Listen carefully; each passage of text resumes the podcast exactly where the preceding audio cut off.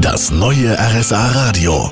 Land und Leute mit Marion Daltrozzo. Ich schaue mich heute im Kleinweißertal um, wenn man mal aufgehört hat, die wunderschöne Landschaft mit Blick auf den Ifen zu bestaunen, dann sieht man vielleicht Pfarrer Josef Walter auf seinem Fahrrad. Der hat nämlich überhaupt gar keinen Führerschein und fährt immer mit dem Fahrrad quer durchs Kleinwalsertal. Pfarrer Walter, warum wollten Sie denn überhaupt gar nie einen Führerschein? Ja, hauptsächlich schon aus Umweltschutzgründen. Ja, und äh, mache also im Sommer das Ganze eigentlich mit dem Fahrrad und im Winter fahre ich viel mit dem Bus. Es ist ja nicht gerade flach hier und Sie betreuen drei Kirchen. Ist es nicht anstrengend, nur mit dem Radl? Ja, man entwickelt eine gewisse Kondition und, und Fertigkeit und äh, also das ist im Normalfall nicht das Problem. So hauptsächlich die Talachse oder das ist auch nicht so weit, sind die Entfernungen nicht so groß und darum ist das eigentlich nicht das große Problem.